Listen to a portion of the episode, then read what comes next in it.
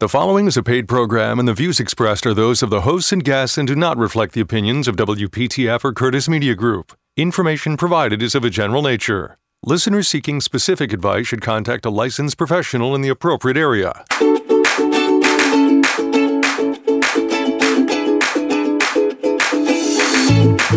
Welcome to Heart Health Radio with board certified cardiologist and internal medicine specialist, Dr. Franklin Wefald. Heart Health Radio. Heart Health Radio. Oh, oh, oh. HeartHealthRadio.com. Heart Health Radio. Heart Health Radio is meant for information purposes only. Before taking any action, talk to your doctor. This is Heart Health Radio, where you can get better, stay healthy, spot medical misinformation, and occasionally get that pesky question answered. pesky. Yeah, there's a, you know, we all have things that we walk out of the doctor's office. We wish we could just go back there and say, oh, yeah, by the way, I got this thing. Well, you just talked about the by the way syndrome. Is that what it is? I, I really think it's a syndrome, um, and I see it all the time. It's you go into the doctor's office with Yeah. a pressing concern, Oh, yeah, yeah. and um, either you really hope that they're just going to tell you it's okay, or you're kind of afraid to mention it. So, Yeah.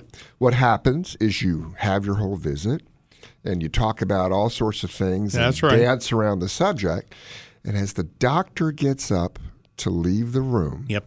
Yep. oh, by the way, doc.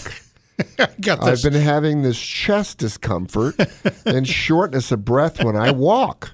yeah. And so part of it is a psychological concept that the doc will just say, I'm okay, and walk out the room Yeah. because he doesn't have any more time with me. and I think that you, as a patient, should understand when you go into the doctor's office, the first thing you want to blurt out is your by the way. Right. And we all have them. And again, I think that if you have a concern, don't have wishful thinking. The mm-hmm. wishful thinking is if I just say, by the way, the doc is going to tell me it's okay Right. because he's got to leave. If I'm casual, then he's casual. Right. Sure. Yeah. No, that's not. Oh, I picked up so many really important medical issues on the by the way syndrome. Oh, gosh. And what do you do when they say by the way? I sit back down. Yeah. And then they look at me as, Are you leaving? Right. Right. I mean, this was just a by the way syndrome thing. And yeah, you pick up a lot. All right. We, we're going to talk about today something that's going around on Facebook, and a lot of other people are talking about it. Have 900 or so people died after the vaccine? We're also going to talk about can we get together again? I mean, we've been, some of us have got the shot. Well, President And- Biden is saying July 4th. We're being told Yeah. That, that if we're both we both have the vaccine, we should still wear a, a mask and socially distance. We're going to talk. We're, we'll dig into that. Right. There's also something from uh, uh, something called Women's World uh, online, and I don't even think it's a paper magazine, but but they've got advice for those who have UTIs. Right. They've got way. Hey, don't spend money on medicine. Wow. We've got stuff that will get rid of your UTI. And, and we just had a woman, uh, Tanya Roberts, yes. who was uh, part of, she was part of Charlie's Angels, right? Am I right? Yeah. And she died of what? A She- UTI. a UTI. Yeah. That should not so, I, happen. yeah, if you've seen this, we want to really go through it. All right. On today's show, Rose Hoban of North Carolina HealthNews.org and CEO Gavin Densmore of At Home Elder Care. Okay, Dr. Wefald, what are we starting with today? Well, uh, let's talk about when you've gotten the vaccine. What does that mean? So the the vaccines that are out, um, Moderna and Pfizer, which are RNA or genetic vaccines encased in a lipid profile Uh-huh. uh, that go into your cells, and the RNA hijacks your system and makes the spike protein. The spike protein leaks out, and your body recognizes it as a foreign invader Yeah. and creates not only antibodies, but T cells, which are white blood cells that help kill things right away. Right. And so you get one dose, and then, uh, you know, it was going to be two weeks later, but now it's four weeks later, and you get your second dose. And you are said to be maximally protected two weeks after your second dose. So that would be six weeks after you started the program of the uh, inoculation. Right. And so the question was, what do you do? I mean, you've had your second dose and you're two weeks out, and you're with somebody who's had a second dose and they're two weeks out. And a lot of times it's someone who's had the first dose and they're not uh, there yet for the second dose. What do you do? Well, the CDC has said that if you are with somebody who is maximally inoculated, that's six weeks after the first dose, two weeks after the second dose, and you're with another person or persons who are similar, you don't need to wear a mask. Okay. And you don't need to socially distance. And I think that's smart. The other question becomes what if you've had the vaccine and you're with somebody who's at very low risk? Should you wear a mask? And that's controversial. Um, I don't know what the right answer is, and I'm not going to give an opinion about it because I don't think you I should. Um, but I think there's less risk. Um, but the problem is uh, we're supposed to still be wearing two, not one, but two masks Two masks. Yeah. and socially distance. Right.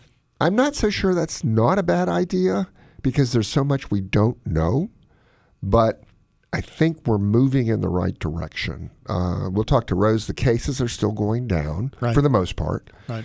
um, and I think we're we're doing a good job. The thing that really worries me is the spring breakers. We've got Bill in Raleigh. Thank you very much for calling up. How you doing, Bill?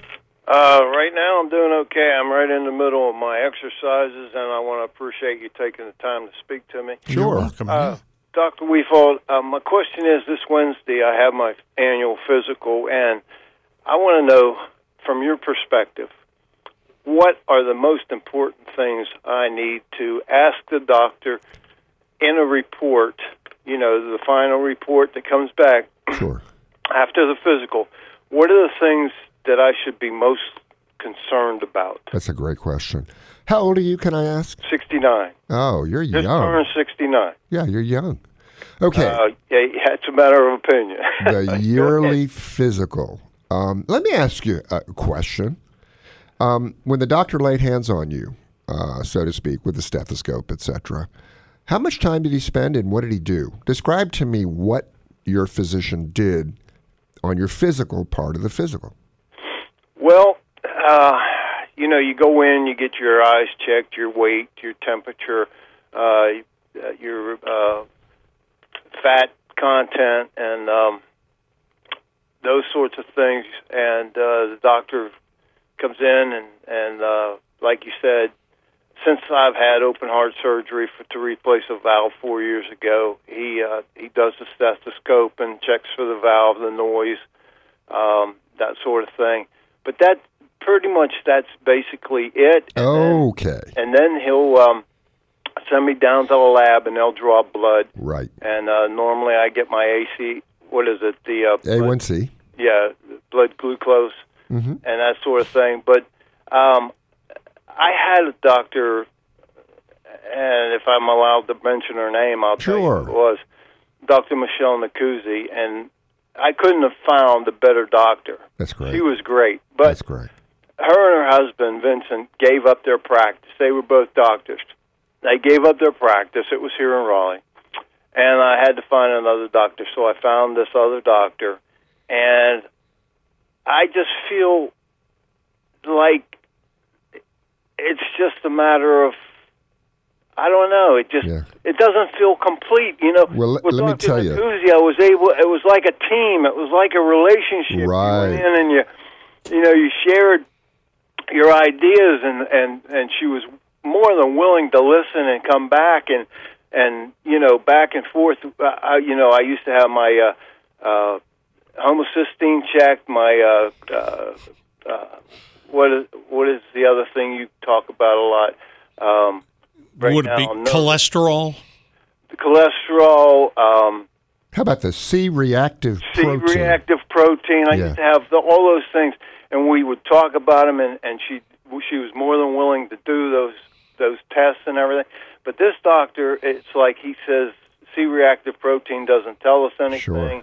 Uh, And somebody else calls you back with your lab results, right? I'm sorry. Somebody else called you back, not the doctor, with your blood test results. Is that right? Well, I asked them just to send me the results. Oh, even worse.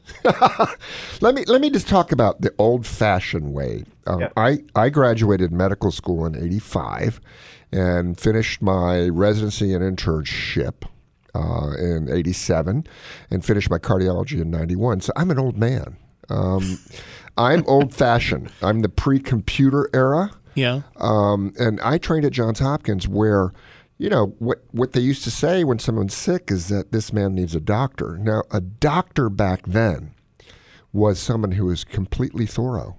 So now I hear patients have physicals, and they they have history and physicals. They have what you had, which is a bunch of people doing a bunch of easy things, hooking you up to machines, you know, pinching your belly to see how fat you are weighing you, sending you out of the lab, get a bunch of labs, and then the doctor comes in and says, "How you doing?" And you say, "Fine," and they say, "Great." and then they listen to your heart and lungs. They read the, ch- the the stuff that's written down by other people, Yeah. and then they leave. Yeah. Now, what we had to do when we were uh, interns, residents, and now when I'm a physician, is go over something called the review of systems. Now, that is really important. So you ask, okay, do you have a headache? Uh, or you have trouble walking? And, you know, you expect a negative answer. Yes. But unless you ask all these questions, you don't know. For example, um, you have constipation or diarrhea.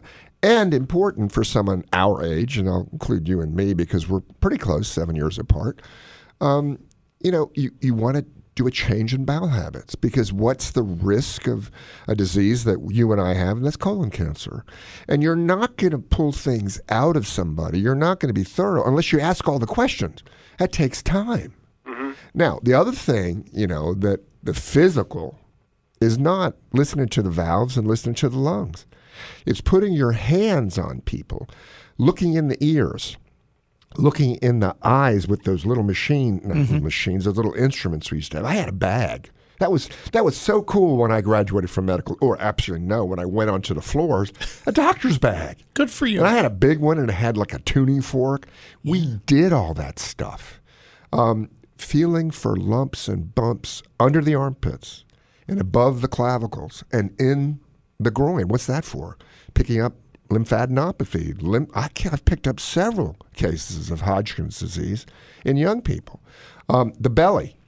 If they ever tapped on your belly, that was really cool. They'd say, "Doc, I'm hollow," because you tap on the belly. You'd fe- you'd be able to tell how big the liver is.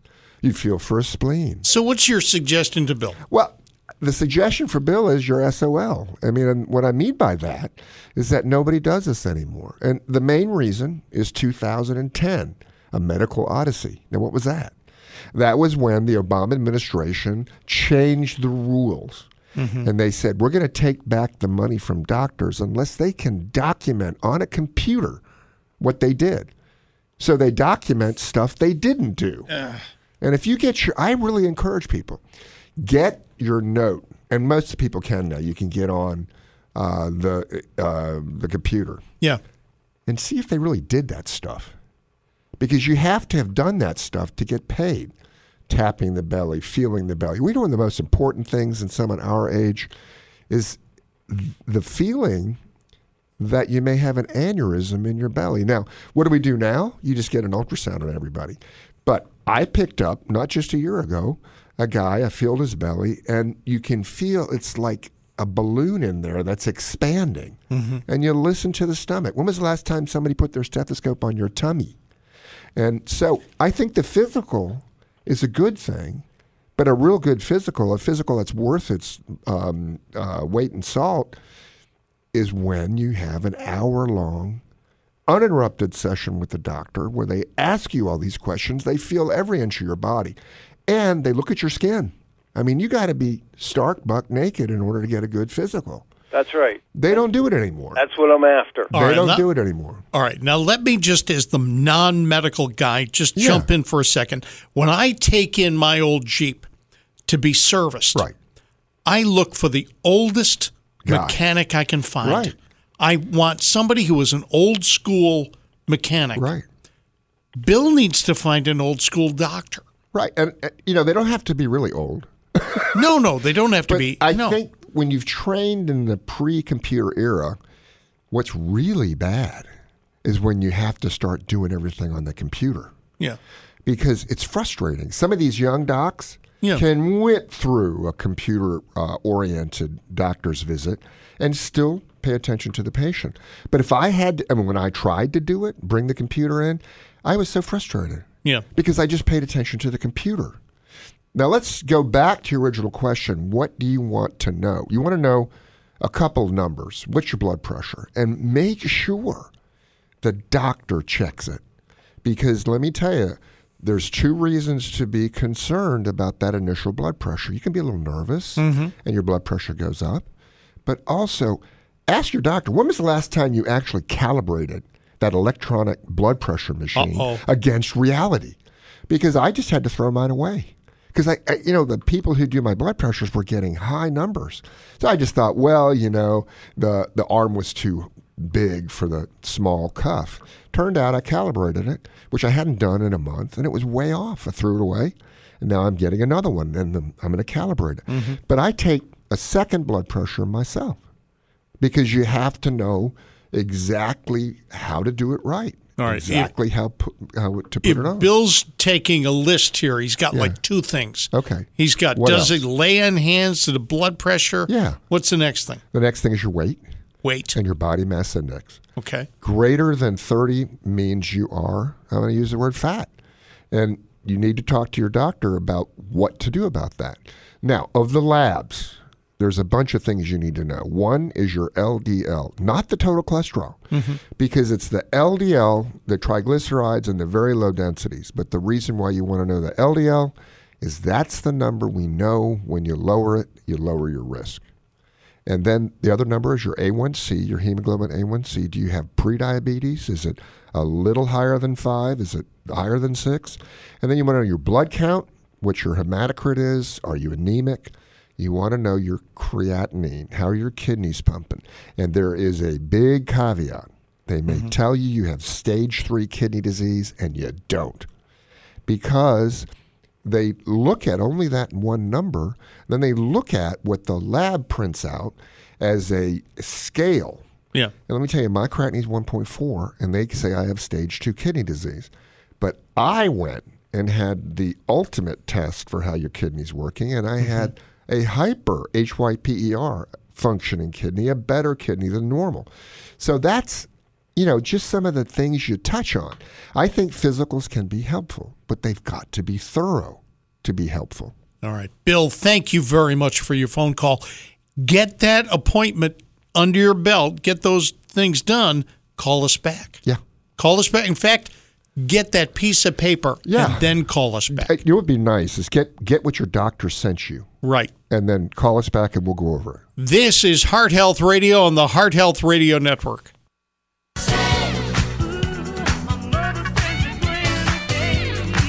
Listen to Heart Health Radio on Apple Podcasts or at hearthealthradio.com or right here on the radio. Yeah. So, who who are we Well, I- shaming today? Women's health and women's world or uh, women's world, and Yeah, then they have a thing called women's health. And what they do is five, and they claim doctor recommended ways to cure a UTI at home. And what they tell you to do is when you burn, when you urinate or have frequency, you guess that you have a UTI, and you start drinking cranberry juice, and you take garlic, and then you douse some baking soda. And bearberry. Have you ever heard of a bearberry? No, I have no idea. B-E-A-R berry. Some sort of extract. herbal supplement. Let me just tell you, don't do that. Don't do this at home, as If- I've said before. So, if you think you have a UTI, you should do what? Go to your physician No kidding. and get a urine sample. And that's really important because you may not have a UTI, number one, and you may have a UTI with a specific type of bacteria that could really be harmful if not treated well. And just ask Tanya Roberts' family. I, I don't know if she tried to treat her UTI on her own, but she developed what's called pyelonephritis, where the infection went up the ureter into the kidney, got into the bloodstream, and she died. Now, I'm not trying to be alarming, but I'm just saying a UTI is a serious thing. Right. Don't listen to Women's World. That's shameful. Skip in Raleigh, thank you very much for the phone call. How you doing, Skip? Skip. What's up? Hey, how are you? Hey, we're Good. good. Good, good, good. So, Dr. Wefald, you want to speculate a little bit? Sure. Okay. I think we have decent, not 100%, but decent data about the number of people been vaccinated in our country. Yeah.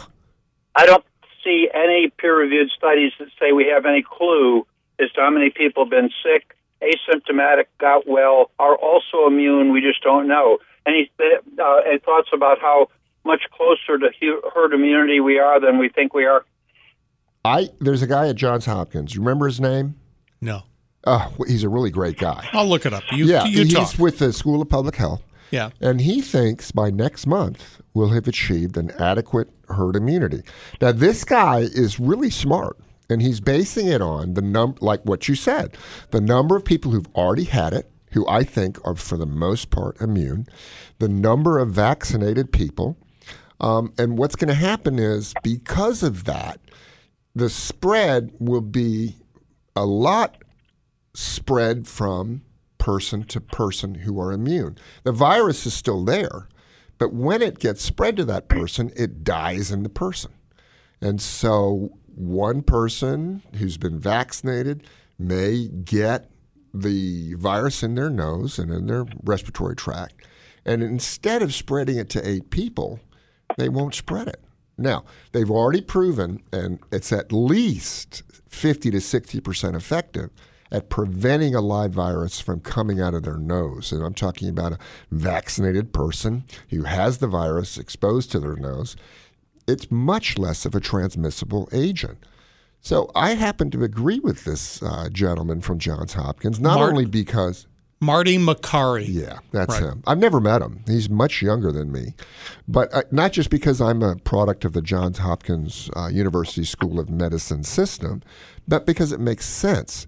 And I think that the problem is that we've had such a bad time with this virus Yeah. that I think they're sort of downplaying. Remember, Fauci said it was going to be 90% that we needed. Then he said it was 70%. Then he said it was 60% um, and to, and to achieve. Actually, he said it the other way around. He Yeah, said 60. In other words, we needed more and more people vaccinated uh, in order to get herd immunity. But am I correct? This virus broke a lot of rules. Oh my gosh! I Yes. mean, it, it- my my uh, transcriptionist Pam uh, Mm-hmm. yeah. Van Hookey, Van Hookey. I'm sorry, I've always You- I've known her for 30 years. Pam Van Hookey. She's listened to our old shows, Yeah. and she says it's amazing what it's what it was like in the beginning. All right. You're listening to the Heart Health Radio Network. Heart Health Radio. You can get better, stay healthy, and spot medical misinformation on Heart Health Radio. Two hours on the podcast, especially because on Apple Podcasts and on hearthealthradio.com, you get everything of the show and you get no extra commercials, no breaks. I don't mind commercials. I don't mind them either. Yeah. I, they pay the way. I'm just saying that we get we, you get the whole show. It's all content. Yeah, I, I think that that's some of the some of the best ways to listen to to this show is on your own schedule. Uh, Rose Hoban joins us from North Carolina Health News. Hi, Rose. Hello, gentlemen. Hey, we want to talk about vaccine and Yeah. the fact that we're we're opening it up here. We're uh, we're moving through like the first three groups, and Group Four is soon. Wh- When do we? know. When do people with health conditions but who are not um, seniors get into the get into the fray here? I think it's a little bit later this month. I, if I'm not mistaken, uh, dates keep getting moved up. Um, last Yeah. thing I knew, it was um, March 24th, and then it got moved up to March 17th. So, yeah. I think it's next you know, Wednesday. kiss me, I'll be vaccinated. Yeah. And you- Excellent. You, know, it's interesting. In my office on Thursday and Friday, I would open the door and to the room and say, "Have you had your vaccine?" And they all said yes, and I've had the second dose. Wow. So we're really new. I, awesome. I you tell me this is you know anecdotal, but you know how are we doing with uh, vaccination now? We are doing uh, really well. We're one of uh, it's turned out we're we're now one of the top states in the country for getting Wow. folks vaccinated. We've we're up at about um, we've given more than three million shots. Wow. Um, I think it's around eighteen percent of the of people have now gotten one shot, Uh-huh. and um, almost 1.2 million people have gotten two doses. I will tell you that probably by the end of today, it'll be close to 1.2 fully. I'm actually coming to you today from Burlington, where I'm volunteering at a vaccine clinic. Good for you. I hate. I love it. Yeah. Let, let me It's ask you. exciting. I mean, people are really there. It's amazing how much people have absorbed about the vaccines. They're asking really sh- sharp questions. They're um, they're interested in what we have to tell them. We're um, you know because I'm a nurse, so I'm I'm giving people their patient instructions afterwards and getting having really great conversations, um, getting really good questions from people. That's great. Are you all giving Moderna or are you giving Pfizer? We're given Moderna. And when do you? You might know this. I don't. When is J and J coming to North Carolina? We um, J and J has been coming to North Carolina. It comes to different places. You know, so I'm working today. I'm volunteering with a community health clinic.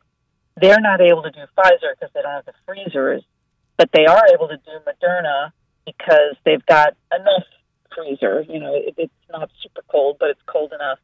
And I think what they're doing is they're targeting sending the J and J because you don't need the you just need a refrigerator and they're targeting the J and J for places that are more out of the way. So, like, you know, if you hear about one of these vaccine clinics that's taken place in a in a church in a rural county, those are the ones who are getting the J and J. All right. Well, Rose, I've got to cut this uh, short, but uh, thank you. And everybody go to NorthCarolinaHealthNews.org. They've got information about smokers and getting the virus and chronic health conditions and schools reopening. Thank you, Rose. Nicholas is on the road from or to Durham, and he's on the phone with us. Hi, Nicholas. Hey, how are you guys? Drive carefully, but tell us what's up. So this is a women's health question. Uh, I'm a healthcare provider, and I had a patient that I was treating for depression for about a year, but she also had a lot of physical symptoms. And then she called. Well, we had a telehealth visit this week, and she said somebody told her that maybe her breast implants were causing uh, a reactive syndrome. And I was going to ask the doctor if he had ever heard of uh, that condition. Well, I tell you, it, it's a real uh, syndrome, and it has to do with um, how the breast implant is reacting to the body itself, and it can cause and it, it um, swollen and tender lymph nodes. Uh, all of a sudden, people get dehydrated, um, frequent urination. They get numbness, tingling in their limbs, and they get it, the worst thing is they get cold and discolored hands and feet. Now, what's going on? They think, although it's not well established, that it's an immune system reaction. And it makes sense. Uh, your body reacts to foreign material by producing an immune response. It doesn't happen very frequently, but it has to be recognized as a possible uh, situation. And so, what, what happens, I've seen this twice. And, you know, the, the cold hands and feet is something called Raynaud's syndrome, where your arteries, the small arteries, are spasming. Mm-hmm. And that can happen with inflammation. So, generalized inflammation throughout the body caused by a hyperactive immune response to the breast implant. And I don't think it matters whether it's a saline implant or whether it's a breast implant. I mean, I'm sorry, a silicone implant. Although the ones that have the foam, foamy type covering, appear to be the ones that have the most uh, reactivity. So I went through a whole schmeal of getting uh, tests and other things because sometimes chest pain is one of the presenting symptoms. And we just wound up saying, look, this is probably breast implant syndrome. And we took the breast implant. I didn't take him out, but I had her plastic surgeon take him out. Yeah. And they got better. So it's definitely a syndrome. It's definitely real. Uh, it's very difficult to diagnose, but I think as healthcare providers, as you are, um, it should pop into our mind if somebody's had breast implants when they have an array of unusual or confusing uh, or systemic, we call that all over the body, that we should consider that. Right. Yeah, she was having a lot of fatigue, I mean, she's in her early 70s. She's still working part time, Yeah. and so this this was uh, a big uh, change in her functional level. Yeah. She was having a lot of burning mouth symptoms, uh, and I was having trouble putting it together. And then when I started reading about this, Yeah. Sometimes you can get Sjogren's like symptoms Yeah. that And we thought she had for a while. So, absolutely. And you know, you get an anti-Ro antibody, which we're talking now Yeah. as healthcare provider to healthcare provider. It's an antibody against a protein in your cell called Ro, R O or R H O. And it's negative. Now there are really rare cases of Sjogren's with a negative Ro antibody. But I've had the same situation. I get the ANA anti-nuclear antibodies, which is what we uh, test for in an autoimmune disease, and they're all negative. Uh, the C-reactive protein, which measures inflammation, is very high. And they've had breast implants, and their fingers are cold, and they're in chest pain, and they're in fatigue. Think about it. It's not necessarily what it is, but think about it. And in the end, um, you may have to have the breast implants removed. Nicholas, thank you very much. Great question. Excellent question. The Wefald Medical Bariatric Weight Loss Directive. It doesn't work out to a good acronym.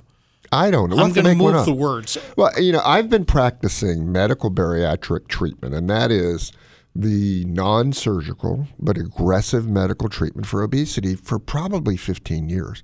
And I can tell you that I've had a lot of people tell my patients, How could you take diet pills? You know, because let me tell you, don't you have a negative reactivity when somebody says they're on diet pills? No. Oh, well, yeah. I mean, Yeah, what's if a diet people pill? are taking you know, it's an amphetamines, upper sure. But you know what? Amphetamines can be useful in the right hands and in the right situation. But what you want in, in dietary management for obesity and medical management for obesity is one major thing in the beginning recognizing it's a disease Yeah. and not a fault of personality or um, a, a, more, a moral problem. Yeah. You know, Yep. they're gluttons. I mean, because when you think about what we've been taught, especially in in nursery school, not nursery school, Sunday school, seven deadly sins. Sure. Gluttony is one of them. And when you are obese, uh, for the most part, you have a different metabolic profile. Uh, you're resistant to insulin. Uh, your body has different bacteria that chew up the white bread and chew it into a single sugar molecule, Yeah. and then you store it as fat. And so, what you have to do is address the diet. But diet doesn't always do it. And for the most part, I would say diet is 30% effective, and that's lo- cutting out simple carbs. Uh, What are they? Bread, white flour products. We've talked about this. It's no, no, no sugar, no white potatoes, no white rice, no white flour. And what does that do? It prevents your bacteria from producing simple sugar molecules that your body, in part because of insulin resistance, your insulin doesn't take that sugar and and, and put it to use, and therefore it's stored Yeah. as fat. Now, what I attempt to do first is dietary management for three or four months and bring them back once a month. I tell them not to weigh themselves. No, no. Why? Because you're going to get frustrated. Yeah. One day you're up a pound, next day you're down two pounds. You'll say, This isn't working. Yep. Weigh yourself, come back in a month, weigh again. And they see, well, you know, I've lost two, three pounds. That's good. If it's not effective, then you want to do two things. One is called an anorectic medicine. That means you're not hungry. Mm-hmm. And there are several that work well. Phentermine, and that is a mild stimulant, and it stimulates the part of your brain and your stomach to make it seem like you're fuller than you really are. Now, you have to be careful. This is why it's done under the supervision of a physician. Blood pressure response, Uh huh. uh, you can get tachycardic, you can get dizzy, and in which case you have to stop it. Now, the other medicine is kind of a piggyback medicine. It's called topiramate, and that's a seizure medicine.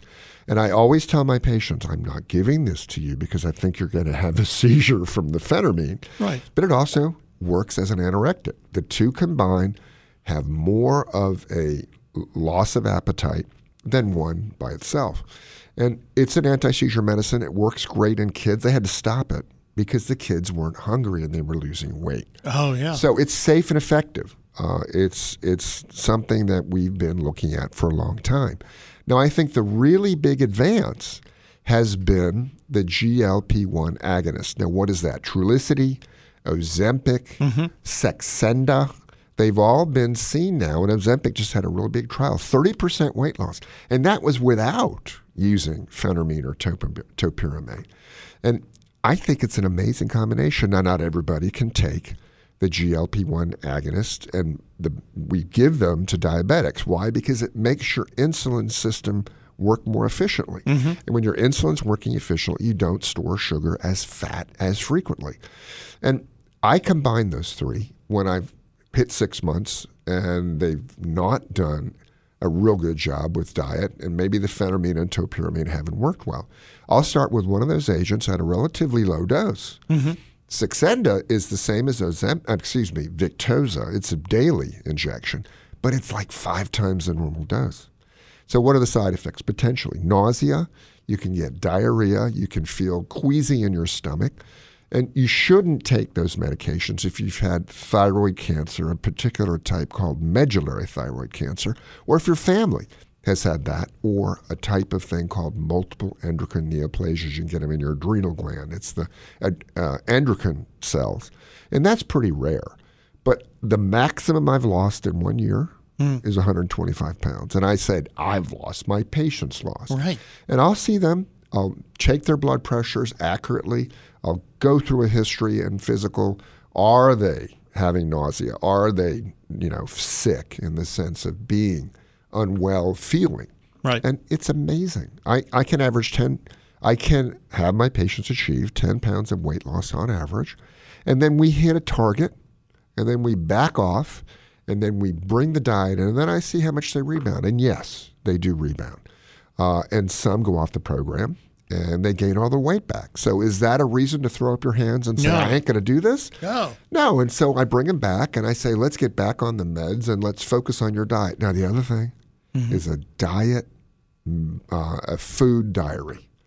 You, I give them a book and I say, you write down everything that goes in your mouth and Oh, do not lie about it. And I use the term lie, not in a pejorative sense. Yeah, no, no, no. I don't want to tell my doctor I had that Baby Ruth bar. Oh. Because you can, it, when you see that and you put a big red check mark, Yeah. let's get rid of that.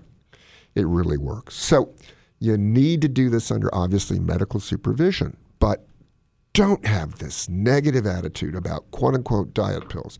We're not giving you something over the counter, Garcinia cambogia, or whatever they talk about. We're using tried and true medical therapy under medical supervision, and it works. Okay, we're going to talk in just a moment. Have 900 people or so died after getting the vaccine? Because I'm seeing that in on Facebook and other places. Also, your blood pressure.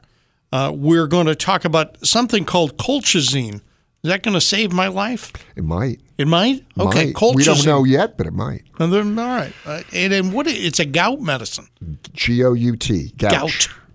We call it the gouch. Well, because you know it hurts.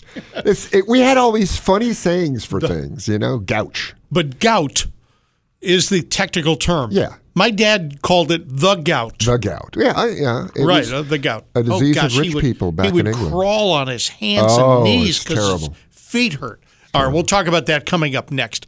This is Heart Health Radio on the Heart Health Radio Network. Well, you know you make me wanna kick my heels up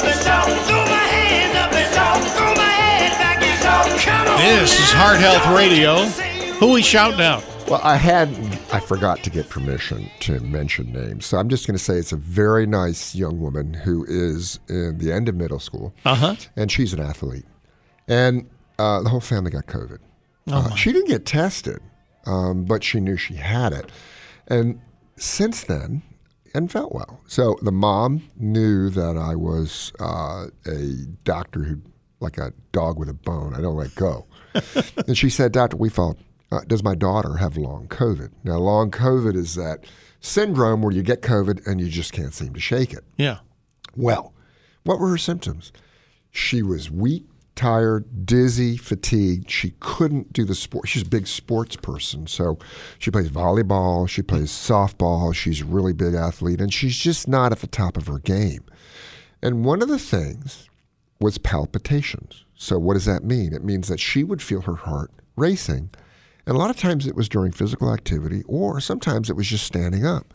So one of the first things I did besides getting an EKG and putting a monitor on to see what type of palpitation it was. And it was just a normal heartbeat, but very fast. I stood her up and checked her blood pressure. Now, her mm-hmm. blood pressure was on the low side to begin with. Normal blood pressure, you know, 110, 120 over 70. Hers was 195 sitting on top. That's the systolic pressure. When I st- and her pulse rate was, say, 60, 65. Stood her up, Yeah. blood pressure of 70 on top and a heart rate of 130. Wow. Now that's called postural orthostatic tachycardia syndrome, and it's because the brain and the heart and the other mechanisms of maintaining blood pressure when you stand up just don't work together anymore. So when you stand up, your body's supposed to adjust and keep your heart rate the way it is. Tighten up your arteries a little bit so your blood pressure doesn't fall, your blood doesn't pool in your legs from gravity. Yeah. And when you stand up, in these individuals, when they stand up, the opposite happens. Their blood pressure falls, their arteries dilate, their heart starts to race mm-hmm. to try to increase the amount of blood flowing every minute to maintain your blood pressure. And so we diagnosed it. Mm-hmm. And the, the way you treat this initially is salt. So people think, no, salt's really bad for everybody. No. If you have a low blood pressure, you need salt because when you have salt, you have extra fluid. Mm-hmm. And so you want to expand your blood volume. You put tight stockings on up to the calves. Why? Okay. So your blood doesn't pool. And then, unfortunately, if that does, oh, and you need to drink a lot of water. I'm talking 10 glasses of water a day. And the salt. Sometimes you salt capsules. I think that's the easiest way to do it. You can mm-hmm. buy those on Amazon. Believe it or not, the brand that I use is Salt Stick. It's a little tiny capsule. And that generally works for the vast majority of people. Then, you know, we talked just recently about the compression stockings. If you have to, unfortunately, sometimes you need a beta blocker. Why is that? To blunt the effect of the tachycardia, which it's like an endless cycle. It's like a feedback loop. The more tachycardic, the more in these individuals the arteries dilate, and the more uh, low blood pressure you have.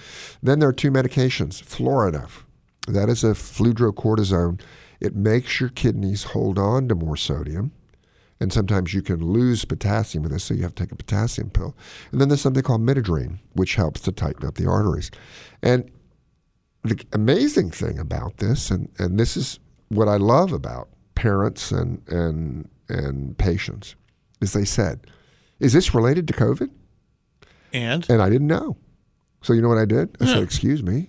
and I went to the computer and I typed, he pre- he pretended to get a text. No. I told him, I'm going to go Google this.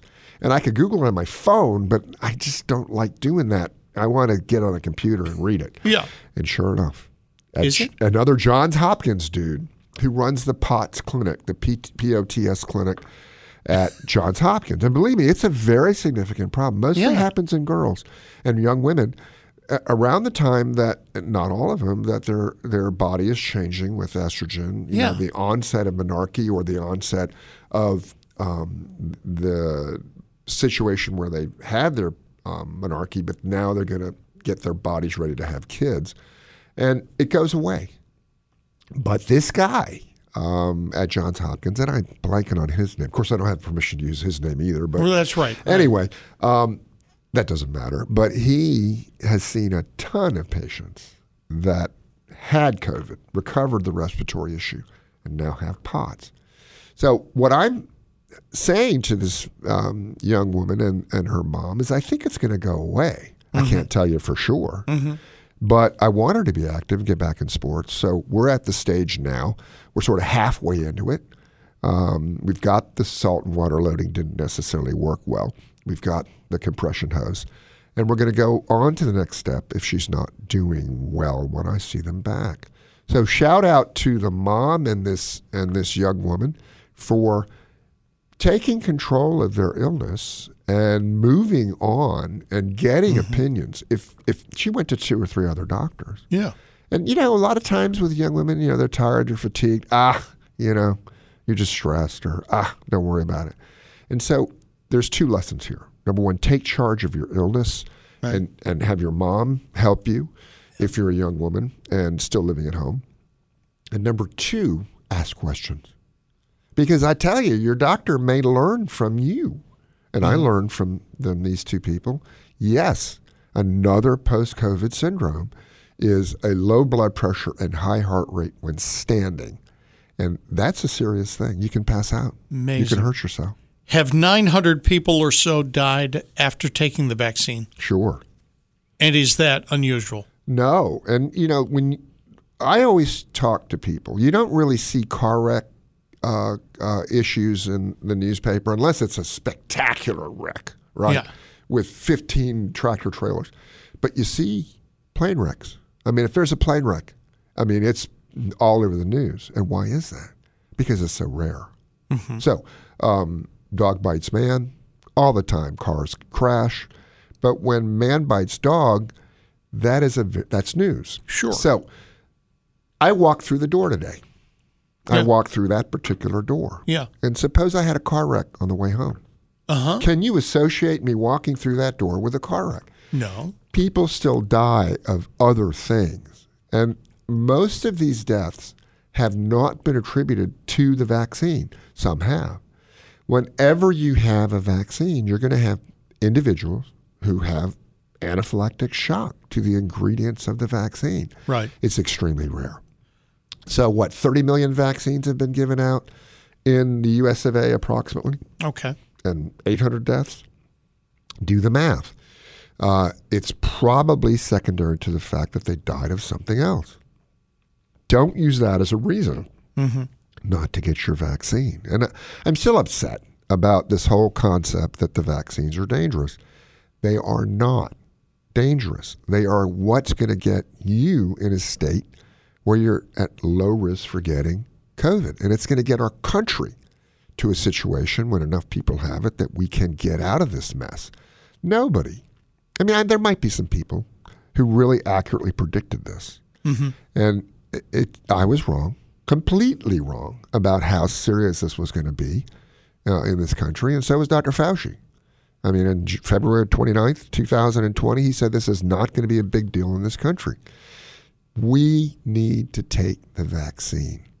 Everybody. And there's a, there's three out, and there's another one coming that I'm very excited about. And this is Heart Health Radio. Heart Health Radio is for information purposes only. Before taking any action, consult your doctor. The following is a paid program, and the views expressed are those of the hosts and guests and do not reflect the opinions of WPTF or Curtis Media Group. Information provided is of a general nature. Listeners seeking specific advice should contact a licensed professional in the appropriate area.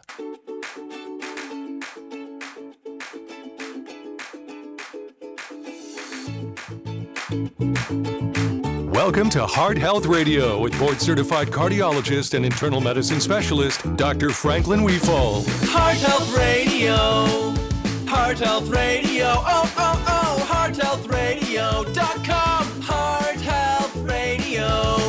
Health Radio is meant for information purposes only. Before taking any action, talk to your doctor.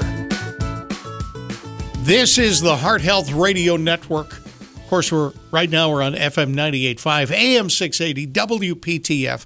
We are on two hours every single week. It seems like two minutes. It does at Or the end of the show. 20 minutes. At the end of the show, we're Yeah. like, that was two hours? That was How two did we do that? And part of the reason that it's like that is that people call up and they make our time fly. Would you please do us a favor and call us up? Yeah, you know, the reason is because some of the, well, a lot of, most of the best topics have to do with what you're thinking about. And Right. if you're thinking about it, or if you have this problem, then thousands upon thousands of people have the same problem. Right. So we love it. And, right. and we, everybody's voice sounds good, and nobody should be afraid to talk on the radio. Right. 919 860 9783 is our telephone number. There is a gout medicine called colchicine. The gouch. And this medicine is, you know, it's funny because I remember a Quincy episode. Remember Quincy? I loved Quincy. Okay, Quincy had an episode where people were ingesting colchicine. I think it was because they were, yeah. He and of course you you must understand this th- this show if you've never seen it. You you, you it, Jack Klugman, Krugman, Klugman was so incensed that people were pouring colchicine on plants, and there was like pot. They're pouring it on to to make it grow. He says, Oh. "We got to eliminate this colchicine." I didn't know they were doing. oh, it was it, was- It was season five. was there? You looked it up. No way to treat a flower. And here's the thing. He he was so incensed, Oh, wait a minute. so over the no, top. they were smoking marijuana Right. mixed with colchicine. right. Okay. Now, colchicine is a gout medicine. Yeah. What will it help me get rid of or avoid? Okay, so gout is, uh, if you look at, um, oh, what is that famous British author's name? Anyway, he did um, he did uh, Christmas Carol. Oh, That would what- be Dickens. Yeah. So gout was a disease of fat old British people because they ate a lot of meat. So purines, liver, all these things that have these chemicals called purines. Yeah. And if your genetic predisposition is such, you develop what's called uric acid crystals. Right. And so uric acid is something we all need in our bodies. If your uric acid is high and you have a predisposition, they crystallize in your joints. Oh, it hurts. So just imagine all of a sudden you've got these crystals in your joints and your body hates this. I mean, just hates it. And our big bugaboo, if I had a word that described the theme of, of medicine today, it's inflammation. COVID, all these diseases are diseases of hyperinflammation. Well, somehow, and I'll have to look at this, colchicine was an old fashioned drug Yeah. that somebody just figured out. You eat this plant and it got rid of your gout. And then they figured out it was the chemical in the plant called colchicine. Now, what does colchicine do? In your white blood cells, in order for them to reproduce, and in actually any cell, there's something called the tubule. And it's a long tube that controls the chromosomes of DNA. Colchicine inhibits the tubules from working very well. So you give a, a colchicine, and it reduces the amount of inflammation in the joint, and the gout gets better. I mean, it's really dramatic. Okay. So, if uh, uh, maybe Yeah. someday they're going to prescribe me this colchicine to do what? To keep down my inflammation so that I don't get what? Okay. Remember we talked about ablation after atrial fibrillation? Yes. Yeah. So you go in there and you put the tubes in the heart and you zap them. Well, you can wind up with inflammation in the sac around the heart uh-huh. because it gets burned too. Okay. It's called pericarditis. And what we know now is that colchicine eliminates that to a great degree. So even now, chronic pericarditis, where you've had an inflammation system, I mean situation in your pericardium from a virus, etc., we prescribe colchicine. Um, and now they're realizing that colchicine works in a lot of ways on different illnesses. So they're testing it, and there's some great effect in Crohn's disease. And now uh, I think this may, and they're testing it for COVID. and and it could be that long-term inflammation can cause can trigger cancer. Oh, all sorts of things. All And so sorts of Crohn's things, is an okay. inflammatory disease of your bowel. Uh, lupus. Yeah. Um, all these. Uh, COVID Yeah. is a problem of your immune system overreacting, just like I overreact. Yes, very much like the way you overreact. We need to get him some anti-inflammatory sometime. Ruth and Raleigh, welcome to Heart Health Radio. How you doing? Uh, hello. Hello. This is Ruth. Hey, Ruth. Glad to hear from you. What can we do for you? Uh, I've got a hour long conversation, but I Oh, know you my. can't tell me that much. What Take your time. My feet and hands stay cold all the time. I'm a 89 year old lady with uh, eight years cancer-free breast cancer. And I'm just wondering, Congratulations. does it have anything to do with that? Okay, what what is this phenomenon? You never had it until you had breast cancer. Is that correct? Um, well, I've had the breast cancer eight years, but just this year is when my feet and Oh. hands start being cold. And you sound like you never smoked. No, I don't smoke. You never did. Never did. Never okay. did. And do your joints ache too? Well, I have arthritis in my joints. Okay. Is it the old-fashioned osteoarthritis, or do you Yes, have uh-huh. rheumatoid arthritis? There's Okay. No, no cure, they say. Okay. And if you, in the winter, if you don't wear gloves, do your hands turn white and cold and blue? Well, I don't remember much back in the winter, but just this summer, in fact, the past few weeks, they are extremely cold. Mm-hmm. I wore my blanket at night to put on my feet, go to bed, and they're still Yeah. Takes you me a wear long you wear time to socks. warm. You wear socks to bed. not socks, but I just warmed the blanket. Okay. Well, that's one way to do it. Okay, so this is what we call Raynaud's phenomenon. Raynaud, R A Y N A U D. He was a French physician who who first reported this, and it does occur more in women. It can occur in men too, who are uh, real bad smokers who have a genetic predisposition. And what this is, and we actually mentioned it on the show earlier, um, is a problem where the small arteries in the fingertips and in the toe tips get inflamed. And when there is inflammation in the artery, the muscular layer around the artery tends to spasm. And it causes pain because of lack of blood flow. And, you know, what keeps your body warm? Blood. Okay, that's what the circulation partially is, is Yeah. um, homeostasis of temperature. That's, and we're going to use a lot of medical terms today. You How's that go ahead. You're, you went to that Homeostasis of temperature. about this? Yeah. What was that? Should she talk to her doctor Absolutely, about this? because there are ways to treat this. And because it also can be associated with systemic illnesses, you should talk to your doctor and, and see if he or she wants to check you for some of those uh, systemic illnesses. I've been to a regular, phys- I had a regular physical recently, yeah. but I'm saying, should I go to a heart doctor? Or, actually, you know who I would see first? And this mm. is going to be uh, something that might surprise is a rheumatologist. Now, what's a rheumatologist? That's an arthritis doctor. Now, you have some arthritis, and it, it sounds like it's just plain old degenerative joint disease where your cartilage and your bones are wearing out.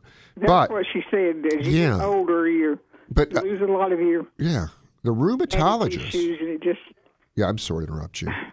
gets fat around your ankles. Right. The rheumatologist may, uh, and of course I can't see you through the through the radio, but you know, go to a really good rheumatologist and and tell them, look, I have this problem with my fingertips getting cold. I have arthritis. Do I have a rheumatologic disease? Is it an autoimmune thing that I might respond to certain types of medical therapy? Makes sense, Ruth?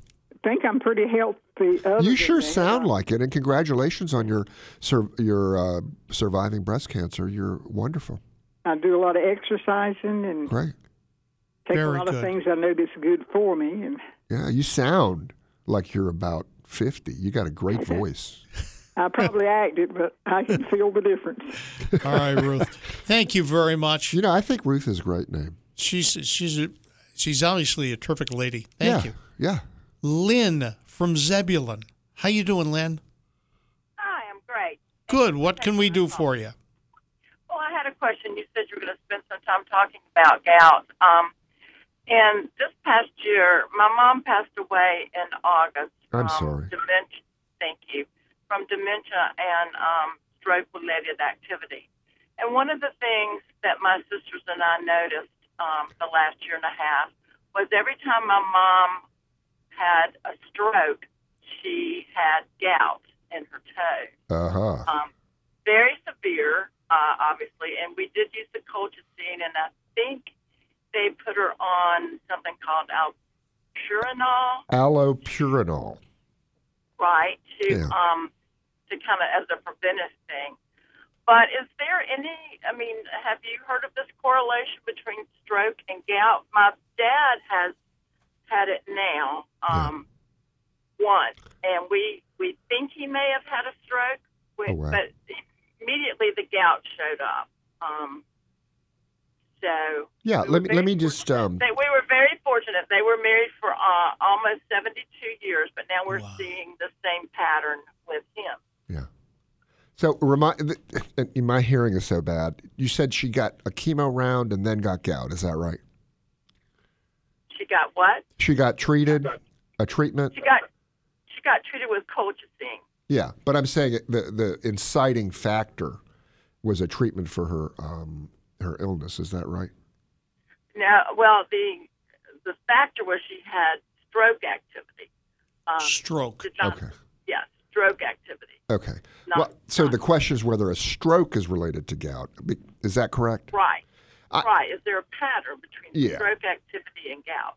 I don't think that it's a real thing. Most of the problems that uh, are associated medical medically um, have to do with an arthritic condition. Now, you can have an, to- a stroke from inflammation. So, for example, uh, we talked just a little while ago about the, the arteries in the hands.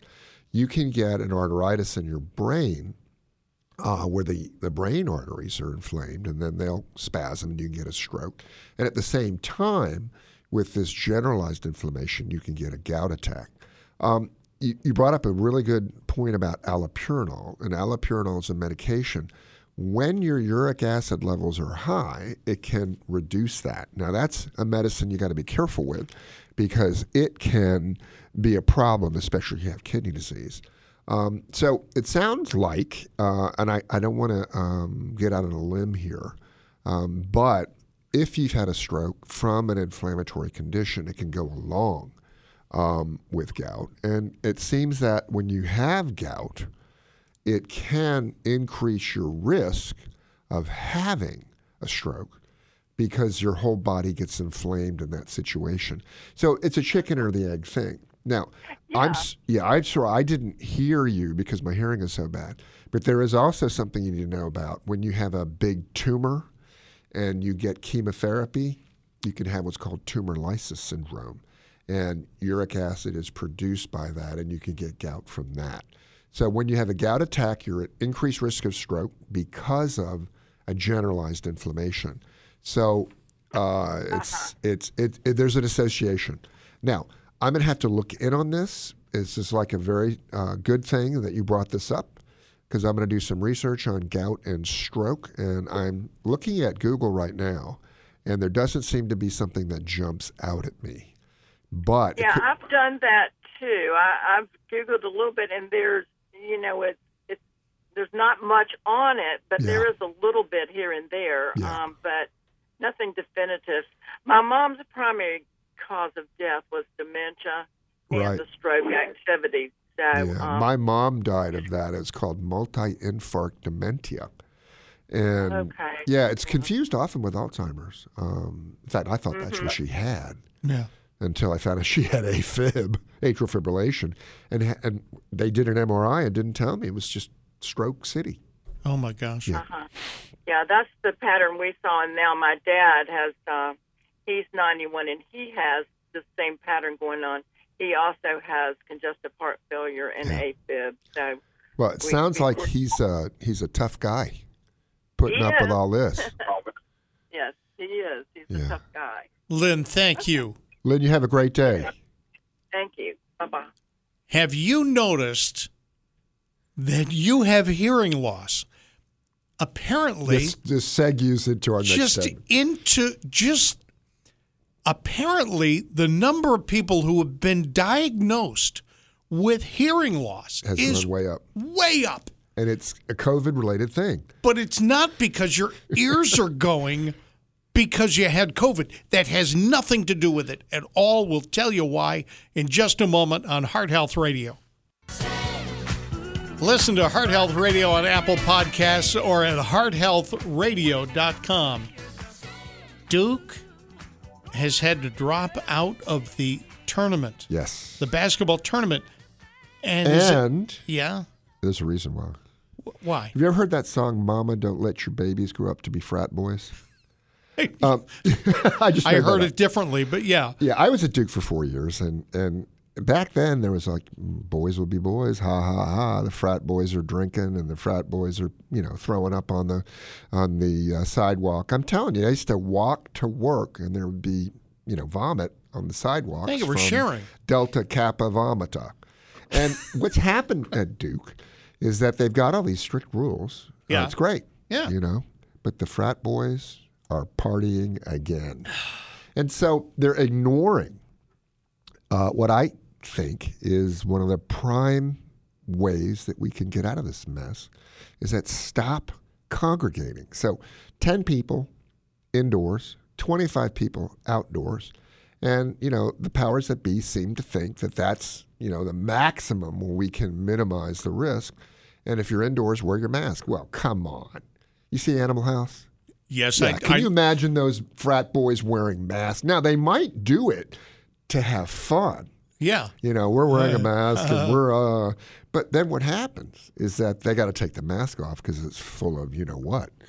It's just terrible. They got to stop this. All right. And I'm, I, if you're a mom and a dad and your kid is going to be going to college this year, my strong recommendation is don't let him be in a frat and don't let him really be in a sorority. It takes away from the college education. I mean, it's part of the normal experience, but I think it's terrible. You know how they uh, they they say some people do uh, dentistry, and they, what they do is sedation dentistry, where they knock you out, and then they do the work, and the, that's the way I went to college. Okay, they knock you out as a freshman, and they wake you up as a senior, and then pretty much it's like, did you did you see Animal House? No, lived it. Thank you very much, Philip in Raleigh. You are on Heart Health Radio. How you doing? Yes, I'm doing great. Hey, hey. Thanks for taking Good. my call. What's up? I'm a repeat caller, and I don't want to wear out my welcome, so no, I'll get fine. right to the Go point. ahead.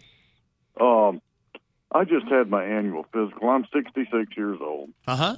Uh, I just had my annual physical last week, and asked my uh, general practitioner for a, a chest X-ray. Yeah, for some reason, they don't do it every year automatically anymore, and it, it, they say the lungs are hyperinflated, although the hemidiaphragms are slightly curved. Ooh, Suspect COPD.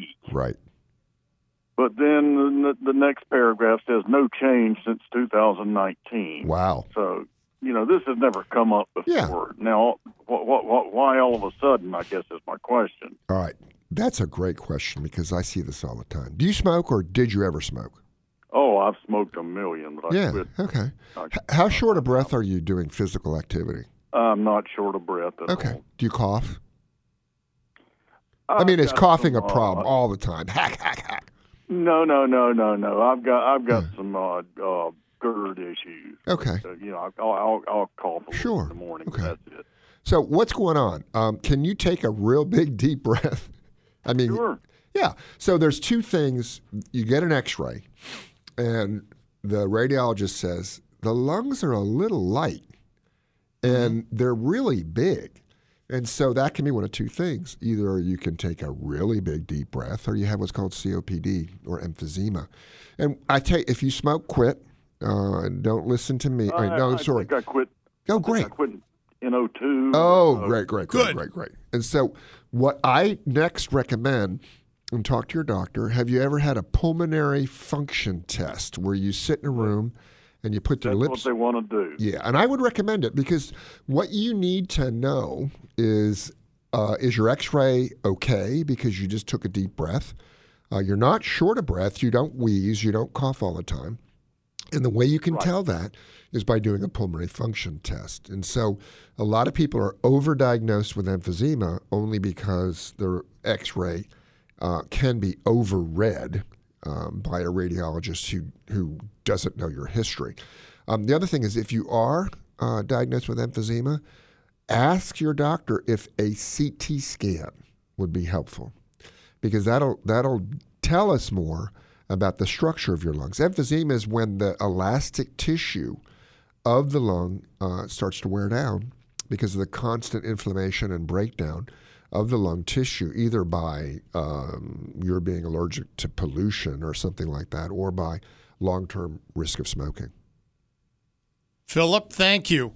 Well, I guess I guess my question is why why why all why now? They say no change since last X-ray, but what you know why? Well, because maybe the last X-ray wasn't called. You know what I'm saying? Maybe the last X-ray, the radiologist said, "Ah, he's just taking a big deep breath." See, one of the things you need to know is that the interpretation of X-rays is fairly subjective.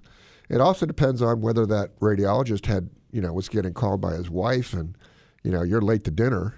Uh, remember, we're all people who are doctors, and someone can look at an X-ray and say, "Yeah, that's probably normal," or "Hey, you might have emphysema," and they're not being bad; they're just using their interpretive skills. Go for the test. Yeah. Right. CEO Gavin Densmore of At Home Elder Care is going to be in the studio on this show in just a moment. Um, and w- we're going to talk about things for uh, older folks. If you've got a, uh, a member of your family who might need some services, please stay with us. Otherwise, call us up. This is Heart Health Radio. Heart Health Radio.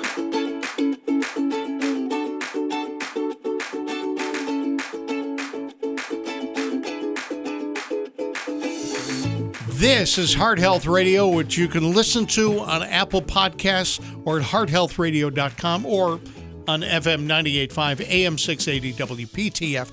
I'm Dave Alexander. This is Dr. Franklin Wefald, and joining us is CEO Gavin Densmore of At Home Elder Care. Gavin, good to have you in the studio. Thank you for having me in tonight, gentlemen. Yeah. It's, it's all right. Well, I, I uh, when I was in uh, residency, we had something called the VNA, the Yeah? Visiting Nurse Association. oh, yeah. And uh, we would say, you know, get the VNA involved. But nowadays, um, it's much more uh, extensive and uh, much more um, comprehensive. And so, Gavin, tell us about your company, the services you provide, and the kinds of things that you can do for our people who are at home and need care. Well, Dr. Wefald, I'm happy to. Um, I've been in the business for 21 years. Good for you. And senior care is an absolutely exploding industry. Well, because we're all getting old. I mean, I, you know, let me tell you, the number one fastest age group in this country growing is what? A 60 hundred year old. Uh, A hundred year old. And there are over 100,000 100 year olds in this country, and the 90 year olds and everything else. So it's an amazing uh, thing. And, you know, keeping people at home uh, when they can is a wonderful thing. I interrupted you. Go ahead. No, that's fine. That's it's called aging in place, and, I like that term. I do too because it's where they want to grow old. They're surrounded by their memories, their possessions, and that's where they raise their families, and that's where they'd prefer to stay for as long as safely possible. Absolutely. And we help them in doing so. Great. We send uh, not V, not VNAs anymore. We send in certified nursing assistants, Right. CNAs. or companions. What's a on- companion? well, a companion is somebody that's going to help out the family member with linens, medication reminders, Okay. transportation. They're not going to do any hands-on care. We used to call them home health, home health aides. Yeah, we but still I- call no, them. We still call them home health aides. I like the term companion. Well, I'm concerned Because- because, well- I think you want to hire these people just to come into your house. I would like you're to not. it. You're. You, I mean, you I've need got some two help. companions. No, I mean, you need help on some of these issues. Yeah. But I don't want you to call them, okay? Because your service is for folks who are senior. And He's not qualified yet. Wait, absolutely. He doesn't look like he could use our help. No, You want-. Uh, listen, I can use all the help I can get. It um, and uh, Dave, to your point, we have um, my previous company that I founded Yeah. back in 2000.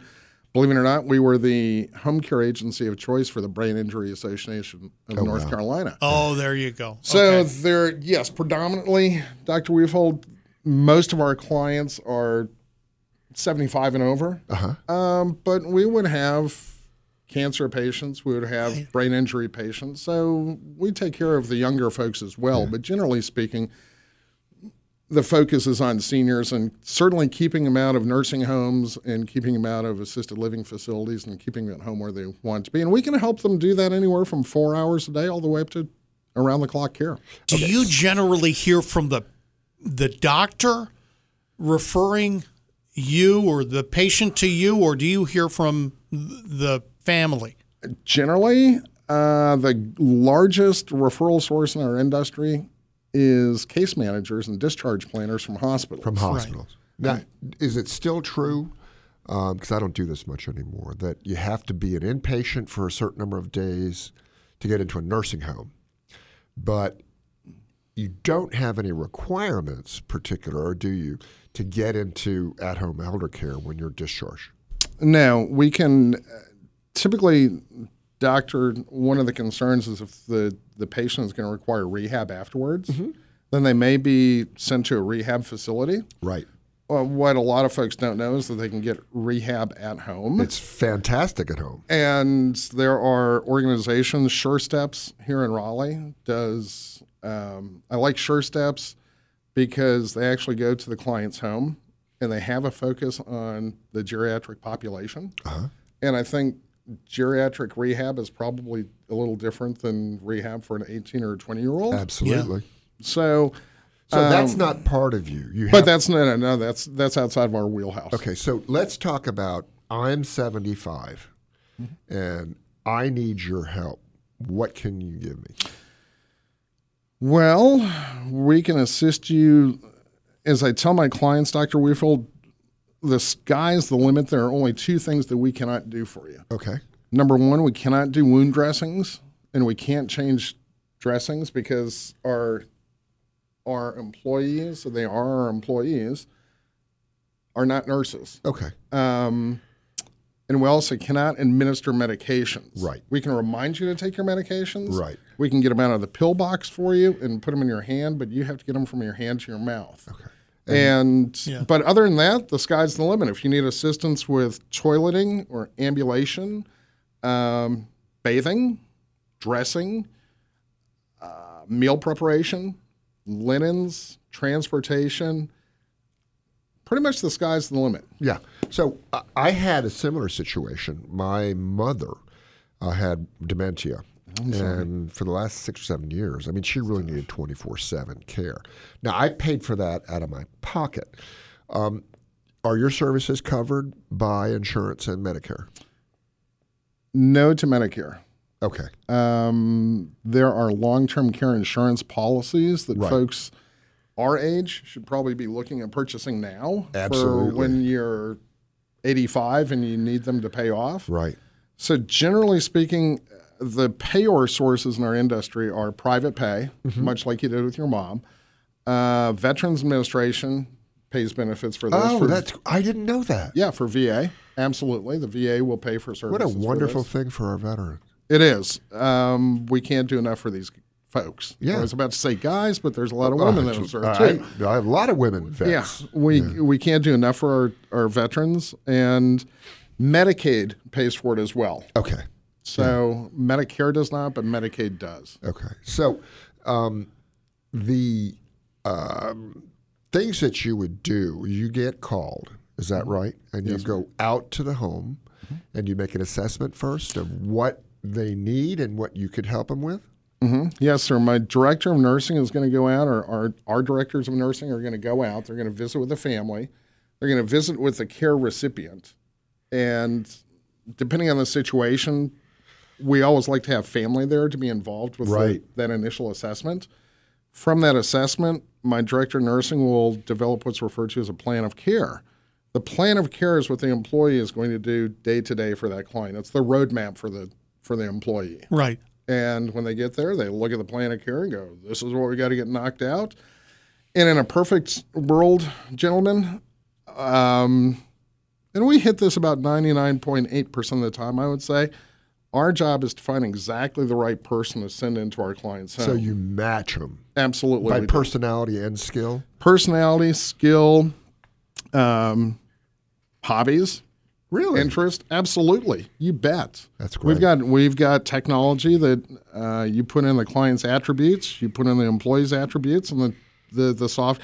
It's kind of like Match.com. I was about to say the same thing, kinda like- Jinx. Jinx. There you go. I was gonna That's I was really, gonna really swipe left or swipe right on this person. You know, I mean, you wa- you know you want somebody who's going to have something to talk to you about, e- even if that that's not their job. And Dave, that's a great point because uh, depression among seniors Yeah. is huge. Yes.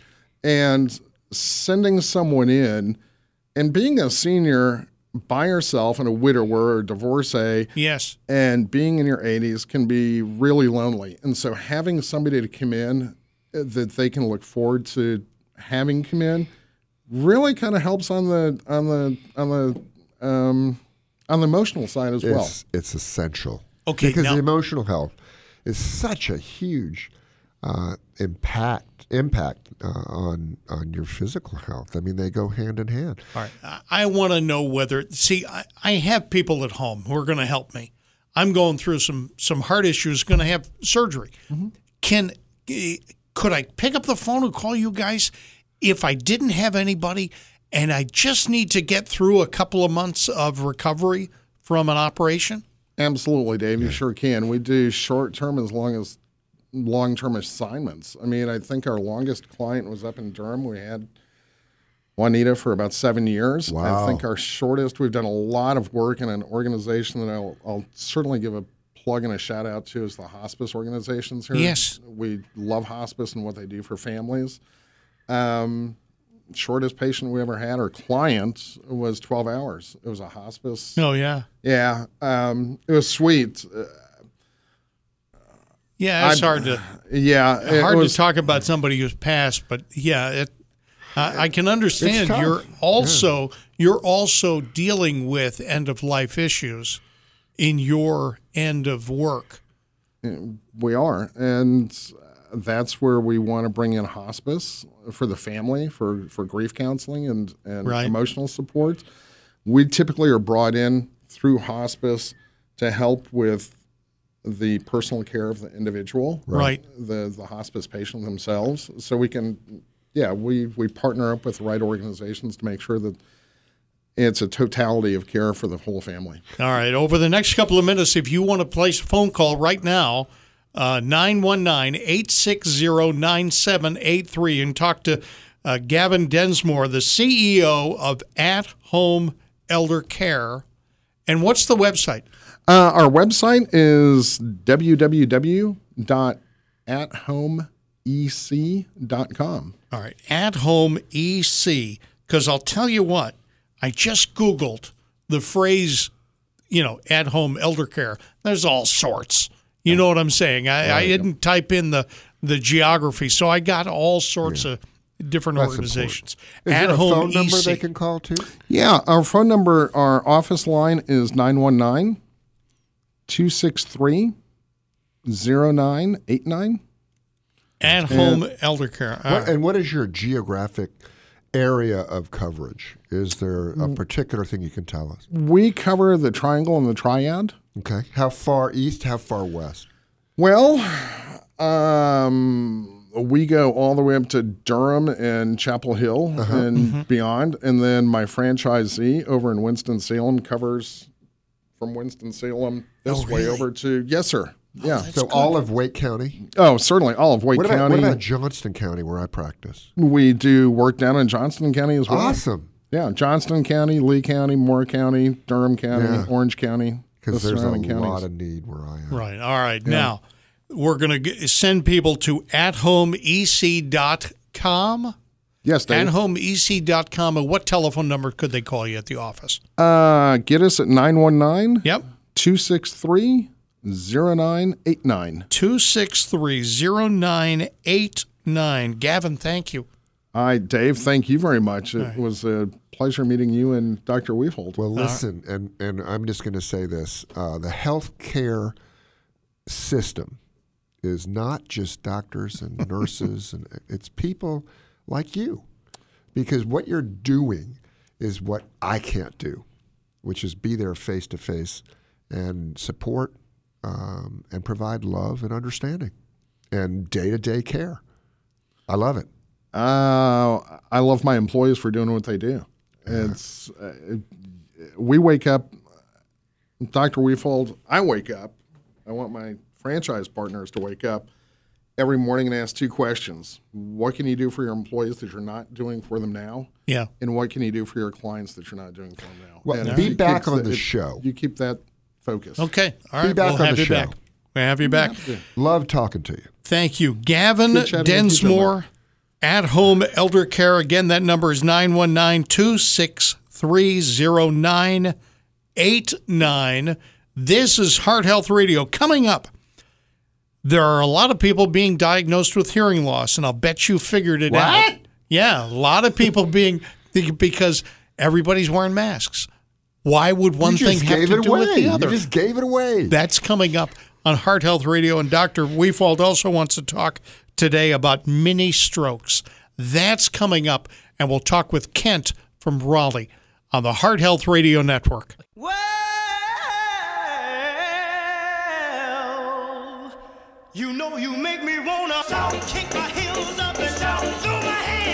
Get better, stay healthy, and spot medical misinformation by listening to the Heart Health Radio Network. Who we shouting out? We're shouting out the Novavax vaccine. Yeah? Uh, it's going to be the fourth or maybe the fifth one coming out. Gaithersburg, Maryland. It's a small company. It's a different type of vaccine. It's small little bits of protein that mimic the spike protein. 96% effective against the original virus, Yeah, 86% against the UK. this is variant. good. Yes. This is good. So if you hear about it and you get a chance to take it, take Yeah. either one you can, any one you can, but this one's a good one. Kent in Raleigh, thank you. I'm shouting out Kent. Yeah. who waited longer than anybody else has ever waited Wow.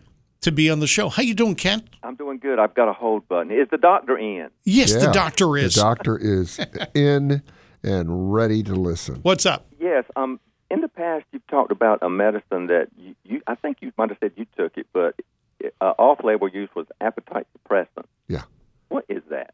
Okay. So, uh, topiramate is one of them. So the, the label use of topiramate, it, the brand name is Topamax, and the the label use is as an anti seizure medicine. It works pretty well, but docs stopped using it as much, especially in children, because people lost weight, and it makes you not as hungry. It works in the center of the brain somewhere to reduce the appetite uh, initiation of the brain. It works with the stomach. There's a protein called ghrelin. It's very complex, but it does help reduce uh, your appetite and help reduce weight. Now, I'm going to say one, another one that I might get in trouble for because they don't like you to prescribe it. Okay. But that is Adderall or amphetamine salts. Yeah. Um, they are indicated for adult or child attention deficit disorder. And the way it works is it stim- they think that ADD is when you, you need to stimulate your brain more. So you're always doing something, moving, talking to stimulate your brain.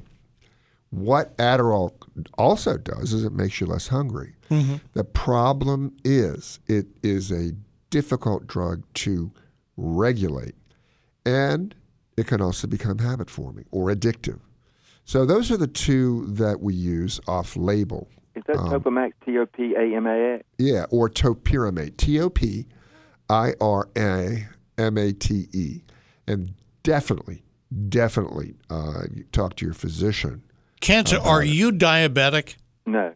Now I've been eating a lot of oatmeal, and I was wondering if Yeah. that was your part of the white bread. No, no, no. Yeah, oatmeal's great. Okay. Oatmeal's great because it has fiber. Now, the last one that's off label, but it won't be off label for very much, is the shots for diabetes that we talk about Trulicity, Ozempic, and um, Bydureon. There is an on label weight loss medication that is the same as these other medications, uh, the, the stimulators of the improvement in your insulin function. That's called Saxenda. So when you hear about Saxenda as a shot, it's extremely expensive. It's the same medication as the inexpensive Victoza diabetic medication, just a, a much larger dose. And I take Ozempic. Oh, now I do oh, it for oh, Ozempic. That's Yeah. right. I take that for diabetes, and the only effect that I notice that would help you here, Kent. Well, of course it, it changes something with my blood sugar that the doctor understands, but I don't feel like eating a lot. Is it because of nausea? No, it's not Yeah. nausea. I just Sometimes look at you get nausea on it. Yeah, And I- you- you know what somebody told me the other day? What? Well, that's great. Let them get nauseated. that's they won't right. eat as much. That's right. That's terrible. No, I uh, Kent, it doesn't have that. But the idea of eating Yeah. too much or eating what would be Uh-huh. a normal Dave diet, okay, I just don't want to do it anymore. Yeah. I was thinking about hiring someone to follow me around and slap the hamburger out of my hand. Well, this is the see, Kent. The problem with guys like you and me is not the type of food we eat every day. It's seconds Yeah. and thirds. Well, because you know we eat not just to fill ourselves up; it tastes good, Oh, so yeah. that's a stimulus. Yeah. but it's also comforting. You No, know, of course it is. I mean, I'm hungry right now. I'm going to. Raleigh Country Club, and as soon as this is over, and I'm going to have a hamburger. Don't slap it out of my hand. Now, on another thing, I'm getting the first shot Moderna Good for you. Monday. Good for and you. Should I get that in my primary arm or my other arm, my non-drinking arm? I yeah, get it in your non-arm, whatever non is. Okay. And uh, I had a little bit of irritation. The second one, oh, the first one a little bit irritated. Second one, uh, I got, you know, a sore arm and uh, muscle aches and a low-grade fever. It's worth it. All Well, right. Just there was something on the web this week about a Moderna rash. Yeah, you can get a rash there. It's inflammation Yeah. uh, right around the injection site. And you can get a rash other places in your skin where you might have a subclinical inflammation uh, and it, it spurts up.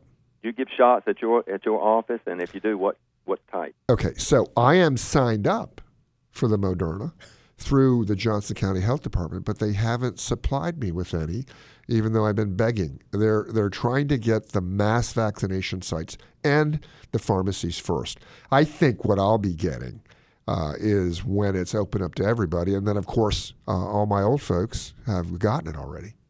Yeah. All right. Well, thank you so much. That was great information. And that was a great call. Kent, thank you. Bob in Raleigh, welcome to the show. How you doing, Bob? I'm uh, still breathing. You're What's upright. going on? What's going on with you, Bob? Um, I got a question about bread. Yes, bread. I love bread. I do yes. too. Yes. I mean, if there's meat on the plate, I got to have bread. Right. Yeah, yeah, I I'm understand. 73. I've been eating bread mine since I was born. Yeah. Bread is Matter life, fact- right? Matter of fact, I had my first baguette as a fetus. Okay, so thinking here is when you toast bread, Uh-huh. whether it's a piece of you know Wonder Bread or a English muffin, what have you. Sure. When you're done, you pull it out, and what used to be white, a lot of is now brown. Right. yes, I assume that's oxidation, Uh, Okay. Basically, yes. much like you know a piece of metal rust. Uh-huh. are you trying to get a like a an idea whether it's still bread and whether it's still going to affect you? More or less, yeah. Yeah. 'Cause I'm Um, thinking this is a new molecule now, and I don't know the metabolic pathways. It, you know, I'm not a biochemist, but Well- thinking we got two different kind of molecules now: the white and the brown. yeah. Okay, So there is a small beneficial effect. Okay. So the whiteness of the bread yeah, is the carbohydrate, the simple carbohydrate. Yeah. When you toast it, it destroys that chemical structure. It burns it. right. Okay. So you don't absorb that and turn it into simple sugars. Right.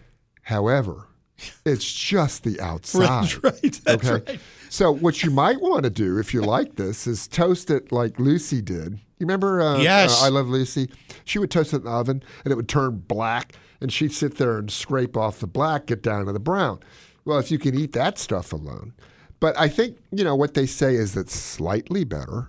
Um, it won't lower, I mean, raise your blood sugar as much as just the bread. But let me ask you a question. Um, have you tried to get into whole grain bread? Have you ever tried that? I think I did one time, And you I've got thought you were gonna die. I've got a vague bad memory. Of. Yeah. well, you know, listen, the French eat a whole lot of bread. I when I go to Paris, which has not been for a while, you go down to these stores and oh, it smells so good. Oh, yeah, it does. You have baguettes and you Yeah. cover them with butter, and for some reason they're not obese as much as we are. I don't know why. I know Why's that? because in between meals they don't eat. Oh, okay. that's true. It's They're a weird sort of thing. Outside Yeah. of America, Yeah. in between meals, people Yeah. just don't eat. Yeah, that's probably true. It's amazing. I Bob, think- thank you. Yeah. Listen, we want to we want to get to this uh, story about the masks. Yeah. Okay. So I have to read lips, and and when people are facing me and they're not covering their mouth, I can understand them. And that's different between hearing Right. and understanding. So now I have all these people coming up to me and saying, "I my, I'm losing my hearing. Is it because I've got COVID?" and I said, "No, it's because you're wearing people are wearing masks, and you never realized that you had a hearing loss." And the way that you could understand people is also look at their lips, and and it's a subliminal thing. And so, don't hesitate to get your hearing checked now that you're wearing masks and you realize you have a hearing problem. All right. Heart Health Radio back next week on the Heart Health Radio Network. Heart Health Radio is for information purposes only. Before taking any action, consult your doctor.